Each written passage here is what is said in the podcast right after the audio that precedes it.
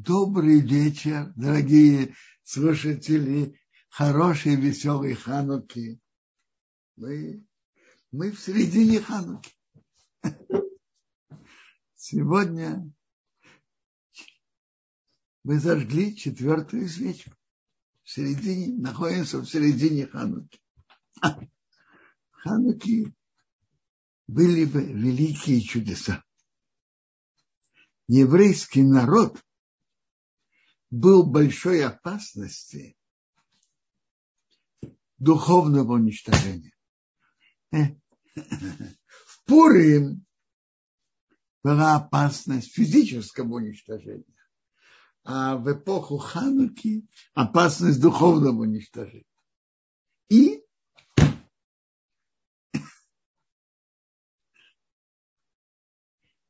нашлись люди, которые была опасность,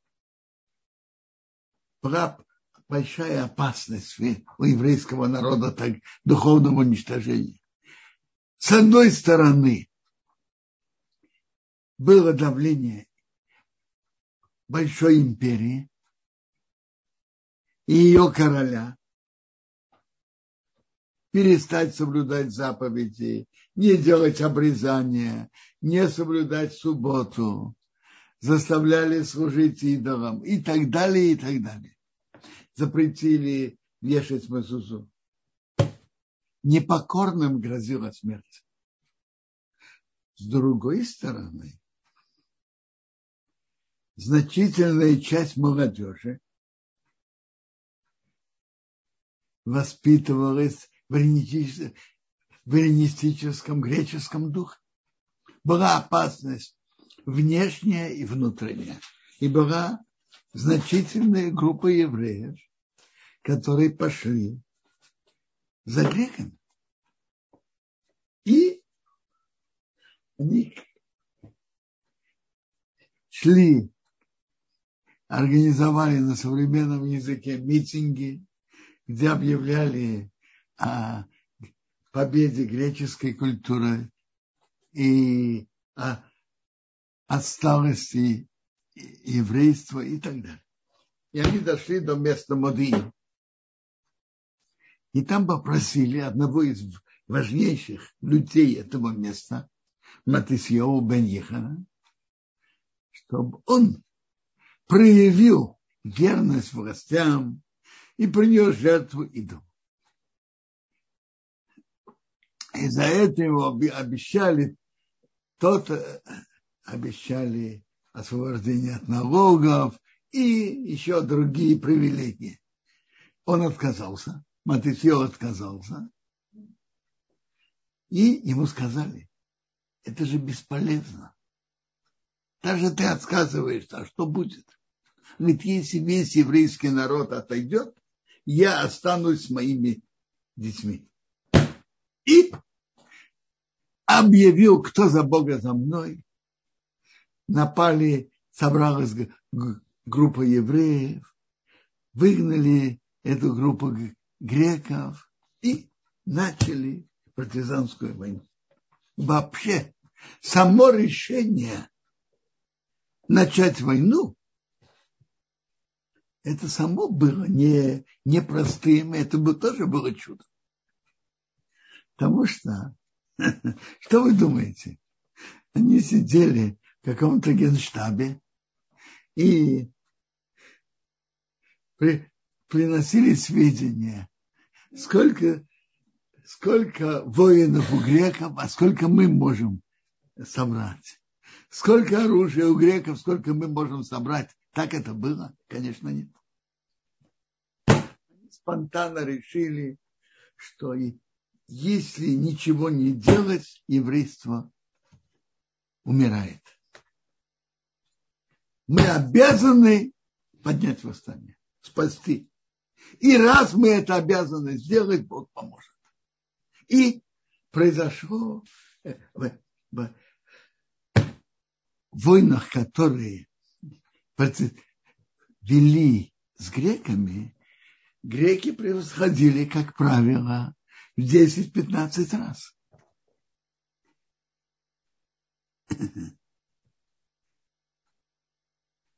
И но Бог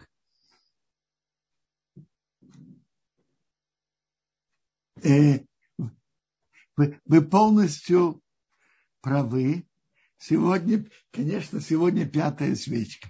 Вы полностью правы. Я проговорился. Сегодня пятая свечка, вы правы.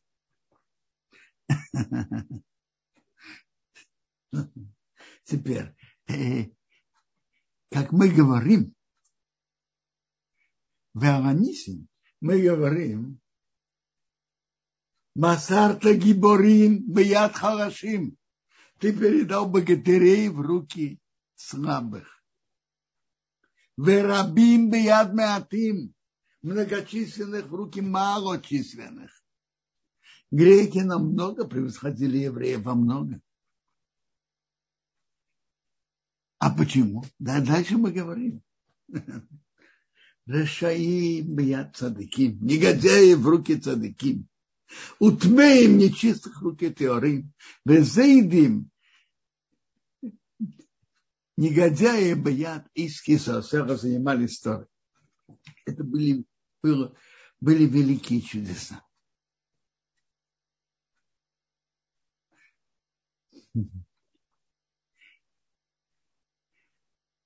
И они воевали.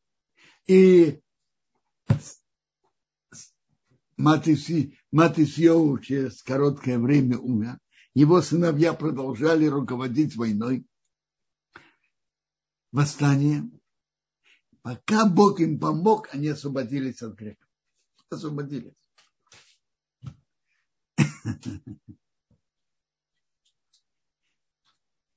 И обновили храм, начали в нем служить. И тогда они искали чистое масло, не нашли. Нашли, не нашли достаточно. Нашли только на масло, оливкового масла на одну ночь. Бог, а пока выжить новое масло, надо было ждать еще семь дней. Бог помог, что этого масла, которое нормально, естественно, бы горело одну ночь, горело восемь ночей, пока пришло новое масло. Это было еще чудо. Мы это чудо тоже подчеркиваем. И здесь задают вопрос, как можно сравнивать чудо победы в войне с чудом с маслом? Или на, наоборот, как можно сравнивать чудо с маслом, с чудом победы в войне.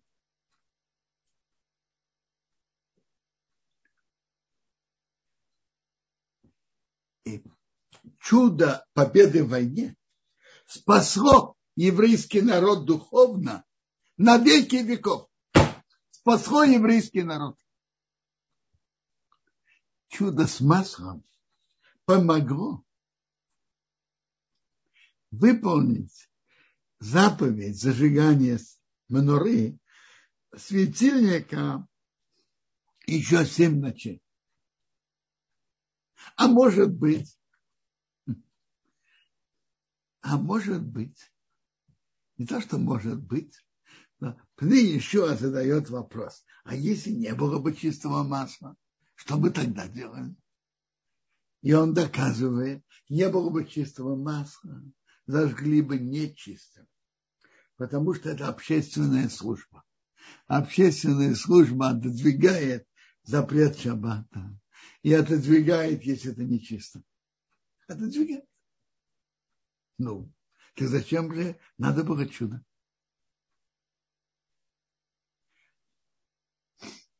еще отвечает, это было проявить любовь и внимание к тому поколению, к тем, которые жена воевали за сохранение еврейства, шли на смерть, это проявление особой любви Бога. Как бы Бог им сказал так, вы воевали, рисковали жизнью, многие отдавали жизнь. Я пом- помогу вам выполнить заповедь зажигания светильника самым лучшим образом в чистоте. Это как подарок, как поцелуй, который Бог сделал тому поколению. Я помню, Рабхайм Шмулеви зацал, приводя это, говорил так, что есть чудеса, которые Бог делает, потому что это необходимо. А без этого невозможно. Предположим, не спускалась бы мана в пустыне. Естественно, они могли бы умереть с голоду. Оно было необходимо. А есть чудеса для проявления любви и особого внимания. И это чудо, чудо победы в войне, это было чудо, которое было необходимо.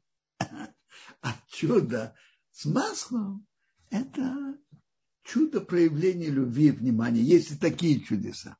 То есть понятно, что чудо, что они несравнимы. Да, но мы упоминаем оба чуда. Чудо победы в войне – это спасло еврейский народ. Это мы вспоминаем в Аланисе, молитве. А чудо с маслом – проявление любви и внимания Бога, особой любви Бога к тому поколению. Подарок. Я помню, Рабхайм Шмулевич, говоря об этом, приводил из из практики жизни. Скажите, когда ребенок больше чувствует любовь папы с мамой,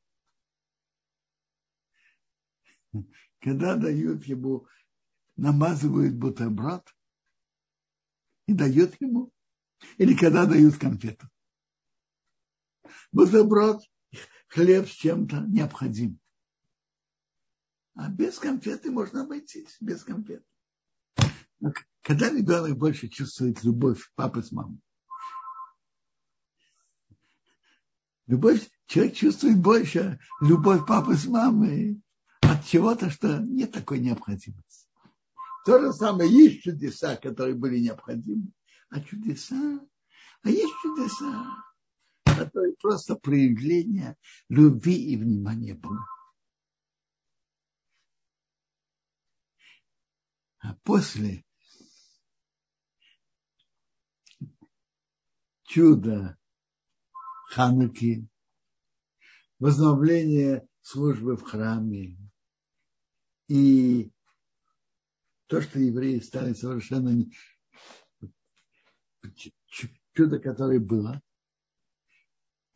изучение устной Торы стали больше трудиться над этим и углубляться. Чудо с маслом было со светильником. А Гемора говорит так.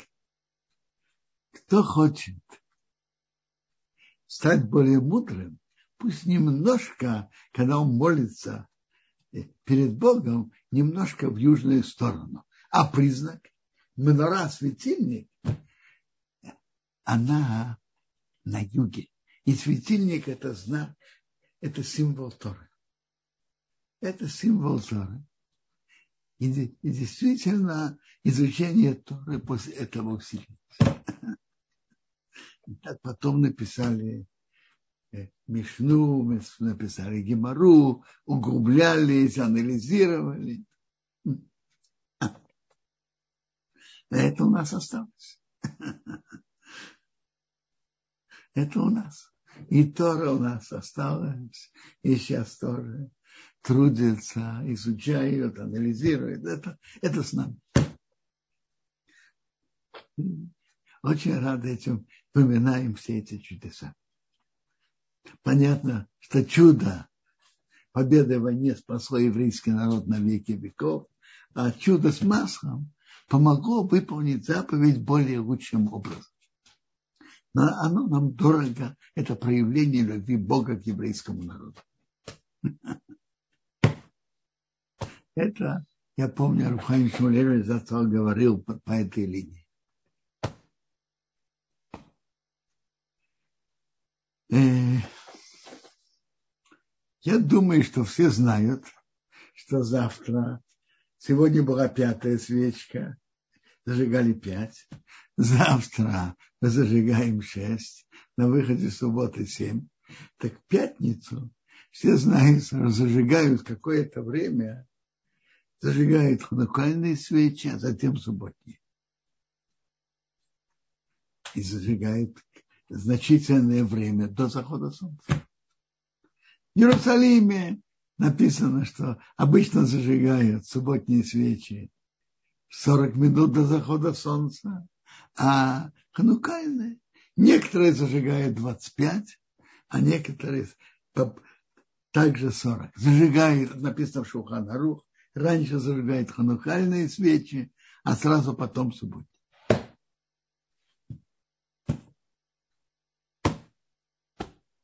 А теперь перейдем к недельной главе. Нас недельная глава довольно длинная. 146 псуки.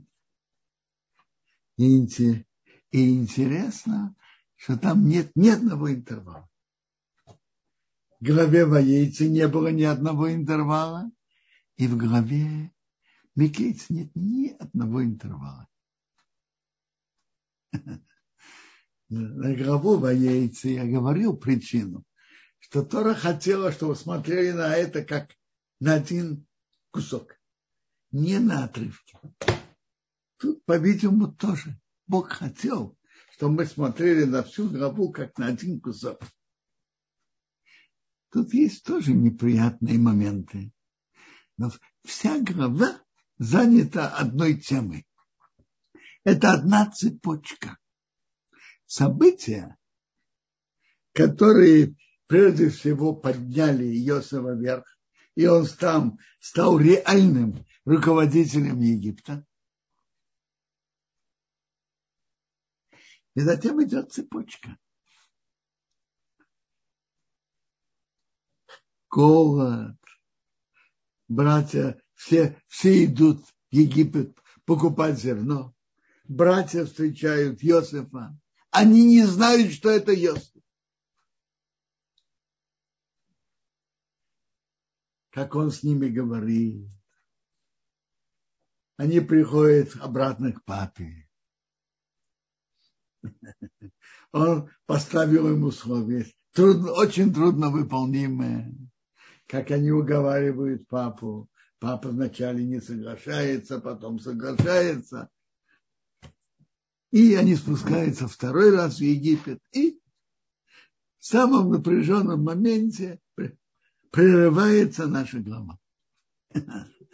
Дальше идет следующая глава. Но вся эта цепочка, которая приводит, приведет к раскрытию Иосифа к братьям. Это цепочка. Это, не, это один кусок. Цепочка событий, событий, которая приведет к тому, чтобы Йосиф раскрылся братьям. И, а раскрытие Йосифа братьям будет в следующей главе. Опять наша глава говорит про сны. Это уже Гемора говорит нам, что сны бывают разные. Бывают сны, что человеку снится то, что он думал днем. И это, знаете, большая часть снов. А есть вещи сны. То, что Бог хочет показать человеку намек. И известно много случаев про сны, которые показывали будущее, предупреждали, и хотели что-то показать человеку будущее. Я помню, папа зато рассказывал про такие сны, которые у него были. И я думаю, что у многих есть такие. Есть сны. А мысли еще Человек то, что он думает днем, снится ему ночью. А есть сны, вещи, что Бог показывает. Будущее. Через сны. Написано в Гимаре Брахот.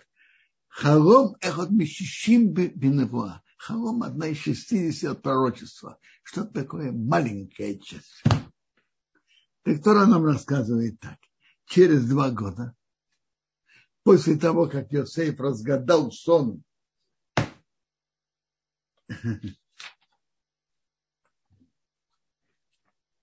разгадал тон, сон главного, который подавал вино фараону, и главного пекаря, разгадал их сны.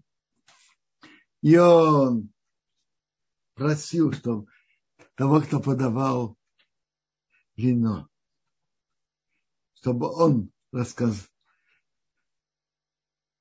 напомнил о нем фараона, а тот забыл. Через два года фараону снится.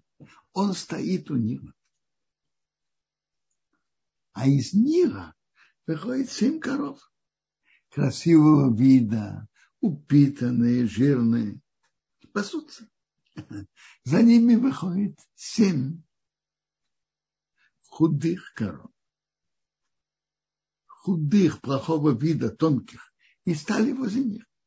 Потом худые коровы съели упитанных. Фараон проснулся. Затем ему заснул. И приснилось ему вторично. Семь колосьев поднимаются в одном стебле, жирные, упитанные, а семь колосьев потом худые, выбитые ветром, растут за ними. И колосья тонкие проглатывают семь колосьев жирных. Он проснулся. И утром он был в растерянности, он был неспокоен, позвал всех колдунов, всех мудрецов, рассказал фараон свой сон, а никто их не разгадывает, не растолковал фараон.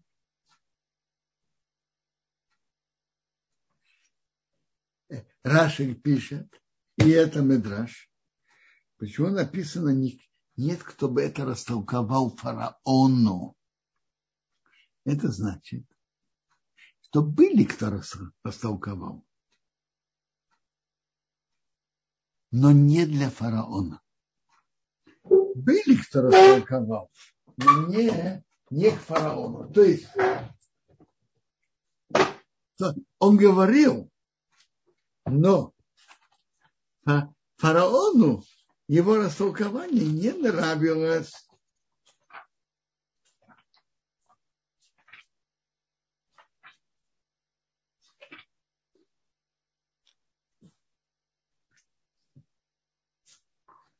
фараону его растолкование не нравилось. Например, ему растолковывали семь дочерей ты родишь, и семь дочерей умрут. Ему это не нравилось. И тут главный виночерпий вспомнил про Иосифа, и он обращается к фараону. А вы знаете, почему виночерпий вспомнил о Иосифе? Знаете почему? Он видит, что фараон очень переживает о своем сне. Ну, как переживает, так переживает. Что это мешает виночерпию? Он чувствует, что фараон может от переживания умереть. Как говорят, ум, умер, так умрет. Что страшного? С катертью дорога. Что, в чем дело? Правильно думает виночерпий. Но новый фараон возьмет меня в качестве виночерпия или нет? То, что фараон умрет, это, это как говорят, с катертью дорога. А, а придет новый фараон. Новый фараон меня возьмет на этот пост, оставит на посту или нет. Неизвестно. Нет. Раз так, лучше пусть он живет. Пусть этот фараон живет. А он переживает, и он вспомнил про Иосифа. Рассказал историю свою, что фараон сердился на своих рабов и посадил, посадил их в тюрьму. И меня, главного виночерпия и главного пекаря, им приснился сон. Каждый соответствует разгад, разгад, растолкованию его. А был, а вот тут он рассказывает про Иосифа, что он им растолковал сон. И эти сны выполнились. Но Медраж говорит на это страшные слова.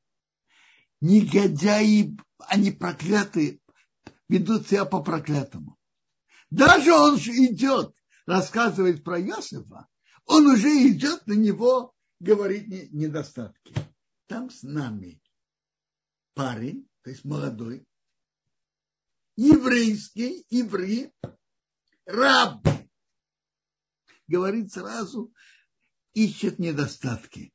Как говорится, рассказывает и сразу же ставит подножку. Не одну подножку, а три. И он растолковал нам наш сон. И каждому растолковал, соответственно, его сну. И было, как он нам растолковал, так и было. Меня вернули на мой пост, а его повесили. Фараон послал, позвал Иосифа. Ему велели бежать быстро из ямы, из тюрьмы. Он постригся, поменял одежду, свои одежды, пришел к фараону. Когда Бог хочет, все происходит быстро. Когда приходит время, пришло время, быстро. Его сразу постригли, поменял одежду и пришел к фараону. Фараон говорит Йосифу, мне, я, мне приснился сон, но никто не разгадывает. А я слышал, что ты понимаешь сон разгадать. Вот тут очень интересно поведение Иосифа. Это и скромность, и признание, что он говорит о величии Бога.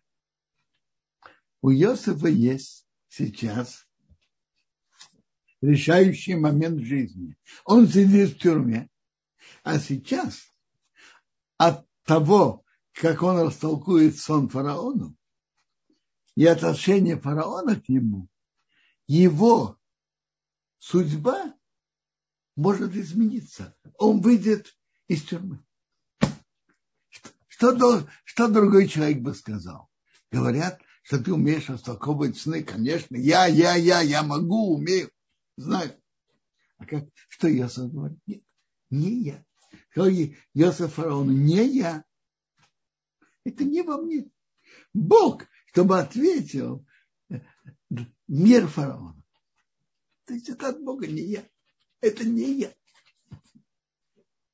И фараон рассказывает Иосифу сон. Первый сон про двух, про семь коров, еще семь коров. Но он говорит подробнее, что семь коров тощих проглотили семь коров жирных, и они пришли внутри них, и даже не видно, что они пришли внутри них.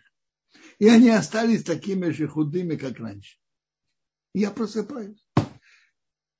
А затем я видел во сне семь колосьев, поднимается по одному стеблю, жирные, потом семь колосьев худые, и худые стебли проглатывают жирные. Я говорю моим колдунам, а никто мне не, раз, никто мне не разгадывает, то есть то, что мне подходит. Сказал Йосиф фараон. Сон фараона он один. То, что Бог делает, он рассказывает фараону. Семь коров жирных – это семь лет. и то же самое семь колосьев. Это, это все один сон. То есть будет семь сытых лет, и потом семь голодных лет. Это то, что я говорю, слово, что я говорил фараону. Что Бог делает, он показывает фараону. То есть это не личный сон. Фараону не нравилось растолкование сна, что это выглядело как личный сон. А ему выглядело, что этот сон показывает ему, что произойдет в стране его, не его личное. Это то, что я говорю. Йосиф говорит, это то, что я говорил фараону. Что Бог делает, показал фараону. Приходит семь лет, большая сытость во всей земле египетской, а потом семь голодных, и не будет известно про сытость из-за голода, потому что он будет тяжелым.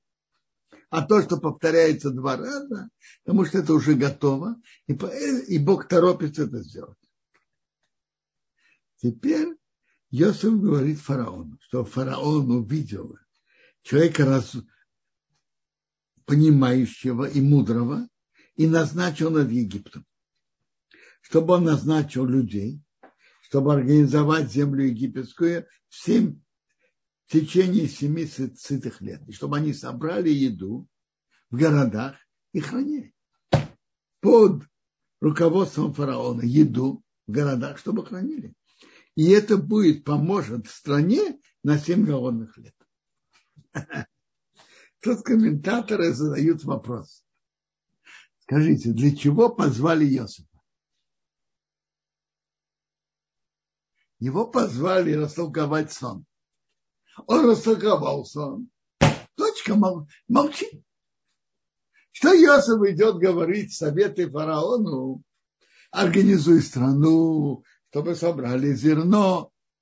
Тебя просили совета? Нет. Растолковал сон? То молчи. А? Вопрос? И он находится перед фараоном. Властелином Египта. Рамбан отвечает на это так. Йосеф не просто приходит давать советы фараона фараону. Йосиф говорит толкование сна.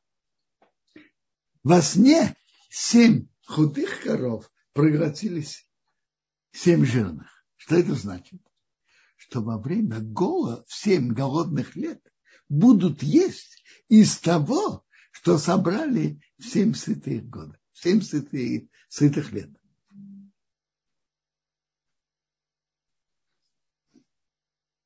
семь голодных лет будут есть то, что собрали и держали в складах на, на, на голодные годы. А как сделать, что это выполнилось?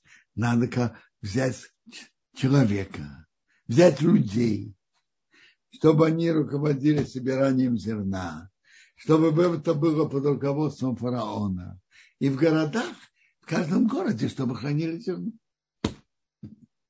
И э, он продолжал растолковывать сон. Так это объясняет Рамбан.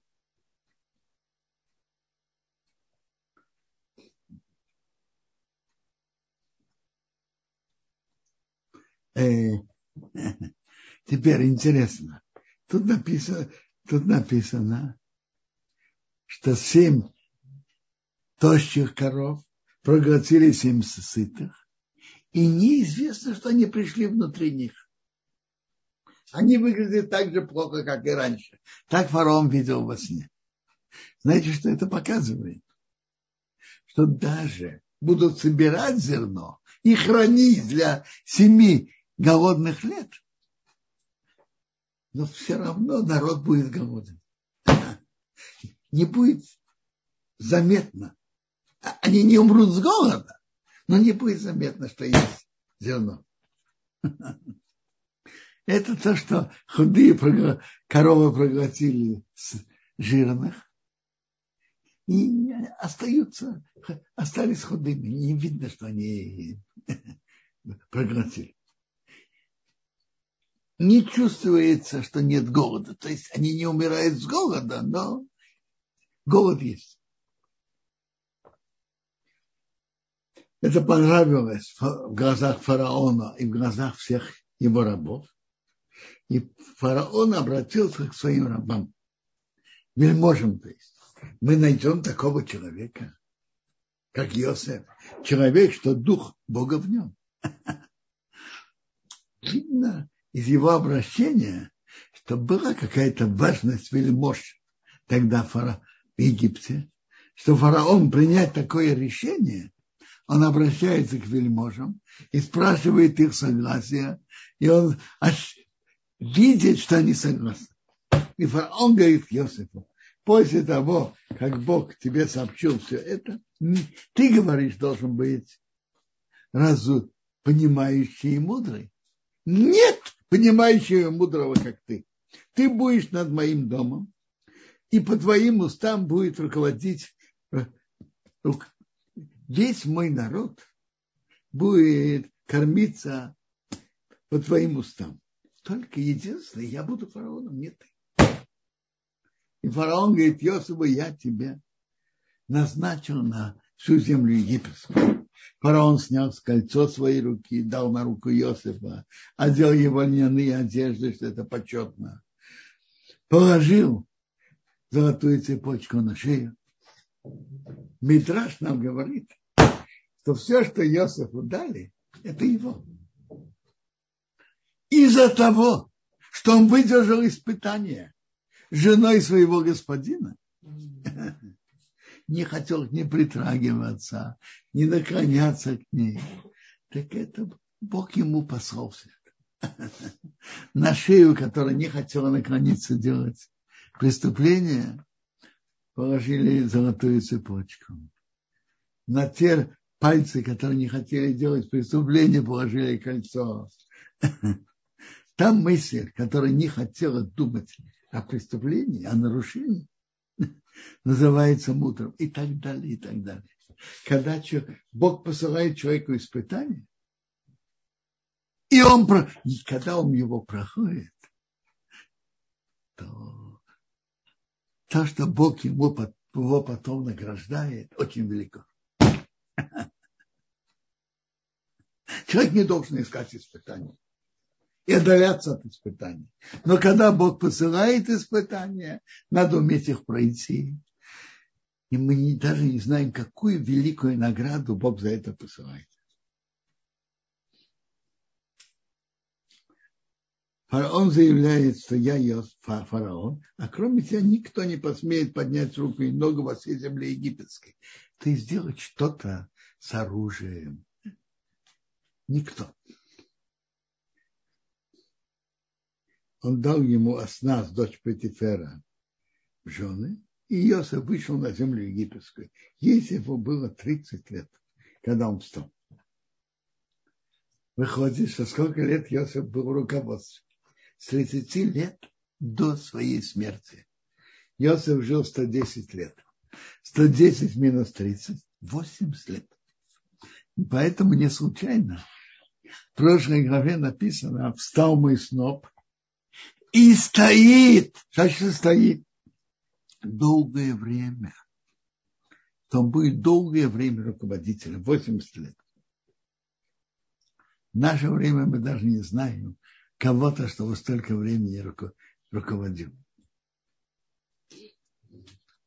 Земля дала большой урожай. И Ясов руководил собиранием урожая. И в каждом районе зерно близко к этому району, он положил там. То, что приводится, что каждое зерно лучше хранится в своем месте. Йосиф собрал зерно очень много. А у Йосифа родились еще два сына перед голодными годами. Ему родилась нас, дочь Петифера старшего назвал Манаше, Бог сделал, чтобы я забыл мои страдания и дом отца, а второй Ефраим, раз я расплодился в земле моего страдания. А вот теперь Семь сытых лет прошли. Закончились. Начались семь голодных лет, как Йосиф сказал. Так были этапы голода. Прежде всего был голод во всех странах. А во всей земле египетской был хлеб. Это первый этап. Во всех странах был голод, а в земле египетской был хлеб. Там же выросло много зерна в эти семь лет. Затем следующий этап. Стала голодать вся земля египетская. И, и народ закричал к фараону хлеба, хлеба. Сказал фараон всему Египту, идите к Иосифу. Что он вам говорит делать? Третий этап. Голод был на лице страны. То есть даже богатые люди стали голодать. Богатые люди. Так Йосиф открыл склады и продавал Египту. И все-таки голод укреплялся в земле египетской. Вся земля, все это жители земли пришли в Египет покупать к Йосифу, потому что усилился голод во всей стране. Метраж говорит про три страны, которые были, которые голодали. Э, Финики, еще три страны, которые были близко к Египту. Не то, что во всем мире было. Так они пришли. Яков увидел, что есть зерно в Египте. Он сказал своим сыновьям, почему, чтобы вы выделялись?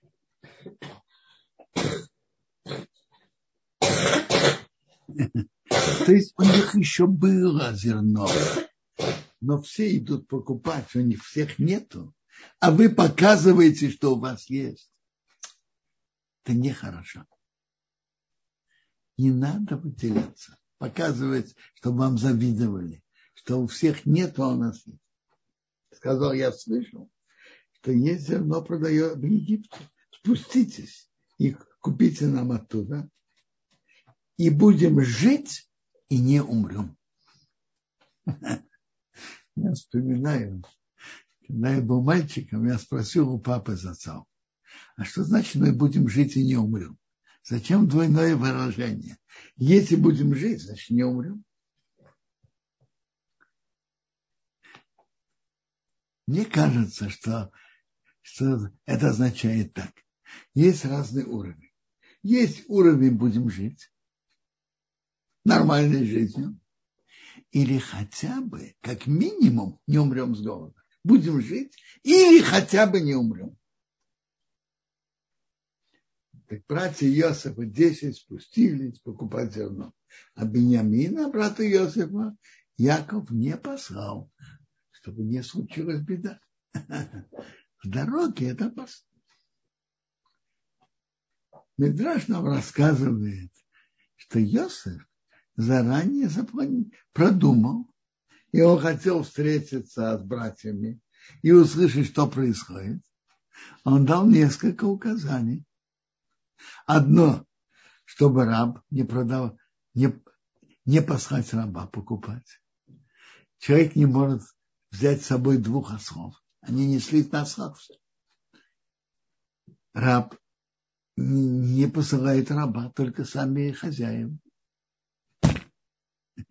и чтобы каждый написал свое имя, имя отца и имя дедушки. И, чтобы списки передавали Иосифу. По-видимому, это не все время, когда он предполагал, что это будет. А Иосиф,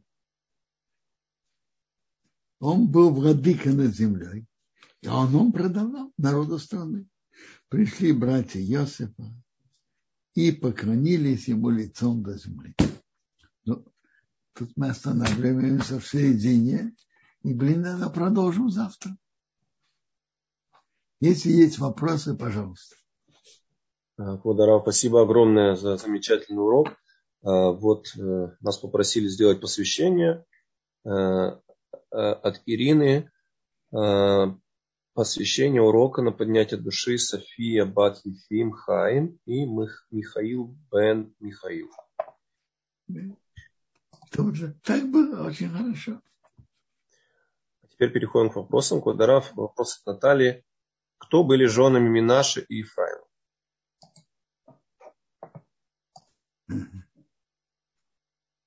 Послушайте. Не написано, кто были их жены. Не написано. Я не знаю.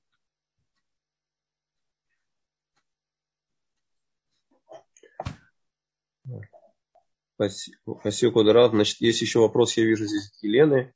Не случайен ли возраст Йосефа 30 лет, когда он предстал перед фараоном? Подобно тому, как левиты начинают службу в 30 лет. Есть ли связь? Может быть, 30 лет человек в полной силе.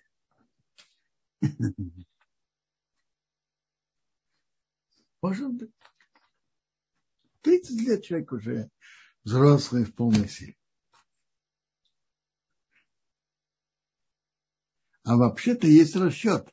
Иосифу было 17 лет.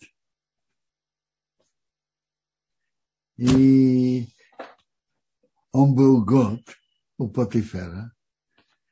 Затем на 10 лет в тюрьме и еще два года. Ну, ну может быть, так это имеет связь. Спасибо, Кударав. Есть поднятые руки. Пожалуйста, я призываю остальных участников тоже активнее задавать вопросы. Пожалуйста, участник Galaxy A10, разрешаем вам говорить, микрофон включен.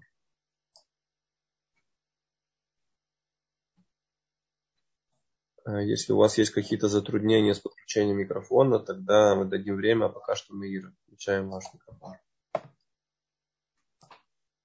Э, меня слышно? Здравствуйте. Слышно. А, а, спасибо большое за урок, Квадораф и организаторы Ханука Самех. У меня такой вопрос не, не совсем к этой главе, а к предыдущей. Когда э, Йосеф сообщал отцу о, значит, э, как написано, худые вести о братьях, э, что, э, какие действия принимал Я, Яков как отец? Как он разбирал эту ситуацию?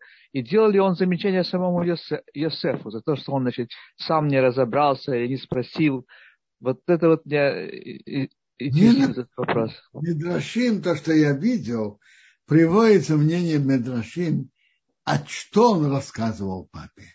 А вот про реакцию папы я не видел Медрашим, что вы говорили, не знаю. А почему э, отец не, не реагировал на, на, на, на эту ситуацию? Он же был руководителем и отцом. И вы, я извиняюсь, что такой вопрос задаю. Вы правы. В дальнейшем мы видим, что когда Йосиф рассказывает второй сон отцу в присутствии братьев, отец, а отец его говорит, что как это может быть? Это него никак не может быть, чтобы так произошло. И он это делает, чтобы не пробудить ненависть братьев Йосифа. Видно там, что папа на это реагировал. А вот что было, когда Йосиф рассказывал, я не встретил. Понятно. Спасибо большое, Квадараф. Ханука Самех. Шаббат шалом. Ханука Самех. Спасибо за ваш вопрос, Мира. Сейчас мы посмотрим, есть ли еще вопросы. Да, Наталья еще задает вопрос. Если бы Йосеф не обладал даром разгадывать сны, какова была бы его судьба? Что значит, если бы? У Бога же есть расчеты. у каждого человека, что он делает, как, что с ним потом происходит. И это входило тоже в расчеты Бога. Что, э, ведь есть медраж, что вообще-то Яков должен был спуститься в Египет вместе со своими сыновьями. Его бы могли как взять в цепях и привести в раб, и привести в Египет. Но Бог хотел, чтобы Яков пришел красивым, деликатным путем. Медраж даже говорит так. Корову надо привести куда-то, она не готова. Берут теленка, чтобы он туда пошел, а корова уже потянется за теленком. То есть надо было привести, начать изгна, евреи, изгнание Якова в Египте. Якова и его сыновей. Бог сделал, чтобы это было деликатным путем, что Яков сам захотел спуститься в Египет. Поэтому если бы тут не подходит, это все было в расчетах Бога.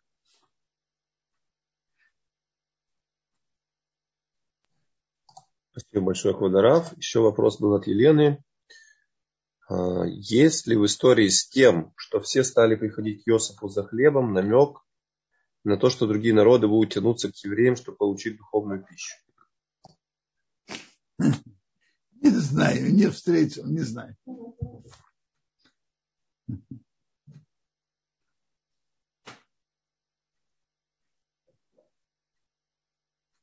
Есть еще вопросы? Ударав попросили уточнить, что такое нисайон. Нисайон, испытание. Вообще разные, разные у нас в жизни испытания. У Ясова было испытание очень тяжелое. Молодой парень. Испытание с девушкой, женщиной это. И он был оторван, оторван от папы, от семьи. Было нелегким испытанием.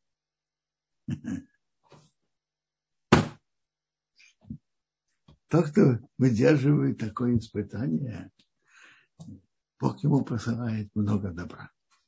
На днем особый свет. А вообще-то испытание, Бог же знает, что будет. Бог посылает испытание тому, кто может это пройти. Мы с нашей стороны должны избегать испытаний. А почему? Говорят так. Испытания, которые Бог дает человеку, Бог дает силы их пройти. Испытание, которое человек сам на себя берет. Э, на это Бог не, не дает человеку силы. А само, самому пройти испытание человек не может. То, что Бог посылает, дает силу пройти. А то, что человек себя приводит в испытание, на это Бог не дает добавочных сил. А без добавочных сил как, как человек может пройти испытание? Поэтому человек должен избегать испытаний. Когда Бог посылает, надо их пройти. И на это Бог дает силы. Спасибо, Квадарав. Э, вопрос от Якова. Э, Ханука Самех. Если Йосеф был в Египте у власти, то как можно говорить о тяжелом физическом гнете? Слышал я о другой версии, что евреям было слишком хорошо в Египте, и стали они забывать там о Всевышнем. Спасибо. Послушайте, были этапы в Египте. Вначале их приняли как почетных людей, родственники Иосифа, который спас Египет в голодные годы. Также приводит, приводит, почему в Песах предпочтительно брать на марор салат, чем, скажем, другие более острые растения, допустим, хрен. Почему салат предпочтителен? Ярушалми спрашивает. Потому что, потому что так было в Египте. Салат, он вначале он не горький.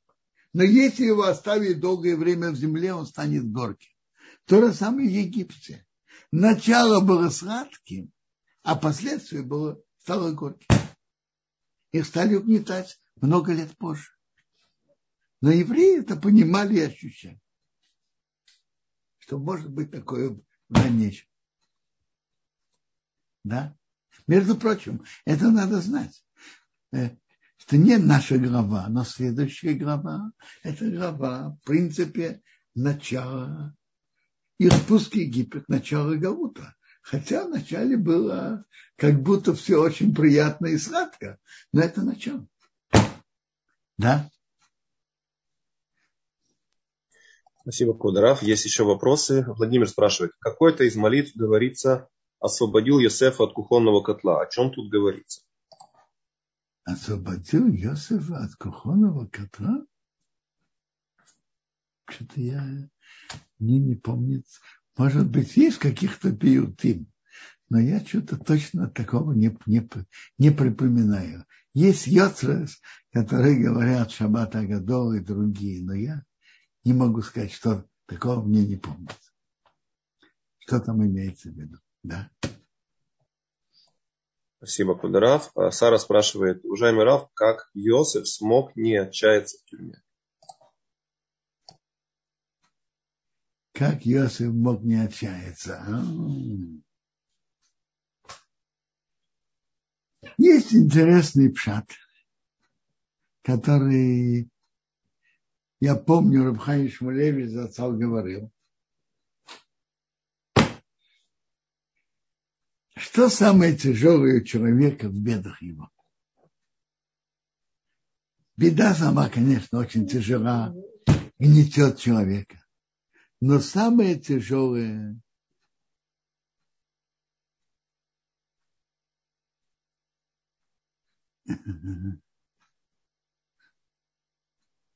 Самое тяжелое это ощущение, ты брошен, ты покинут. То, что Бог сделал Иосифу, что когда он спускался в Египет, ишмаэлиты, которые обычно везут что-то с очень неприятным запахом, они наоборот несли с собой растение с приятным запахом. Задается законный вопрос. Иосифу было до приятного запаха. Он попал в рабство. И рабство это навеки. Само то, что он видел, что Бог изменил обычный ход событий, и он это понимал, что вместо чего-то с неприятным запахом, тут были растения с прекрасным запахом. Это он услышал намек от Бога, что Бог о нем заботится. Бог его не бросил, Бог его любит и заботится. Сейчас он должен быть в рабстве. Да, но Бог о нем заботится. Он не брошен, он не покинут. Да.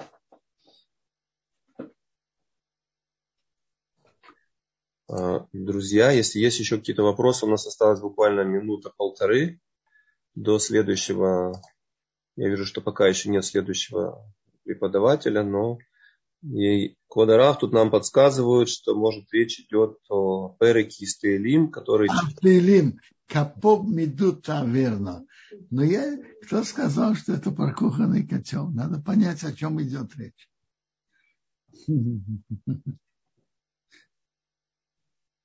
Я не думаю, что это кухонный котел. Понять, что там написано.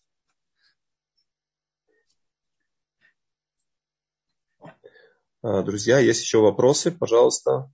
Если кто-то хочет спросить в Ютубе или здесь в Зуме у нас любым способом, пожалуйста. Вопрос еще принимается. Еще минутка у нас есть. Я смотрю, нет пока. А, Квадарав, а, как так получилось, что у нас Ханука, как правило, выпадает на главу Микельса? Есть ли связь какая-то?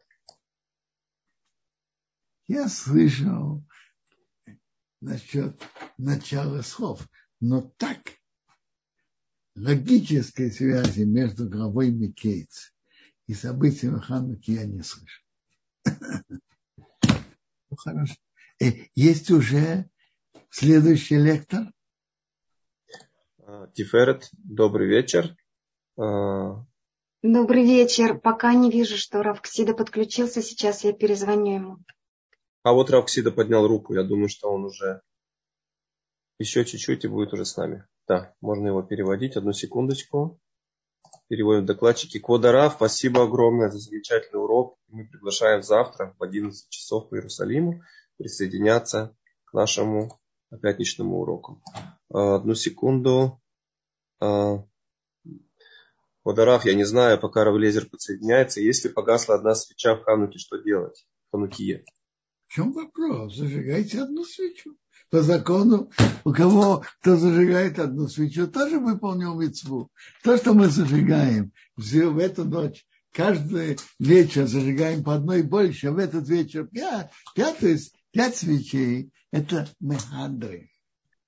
Меадрин, наш меадрин, миномеадрин. А по закону достаточно одну.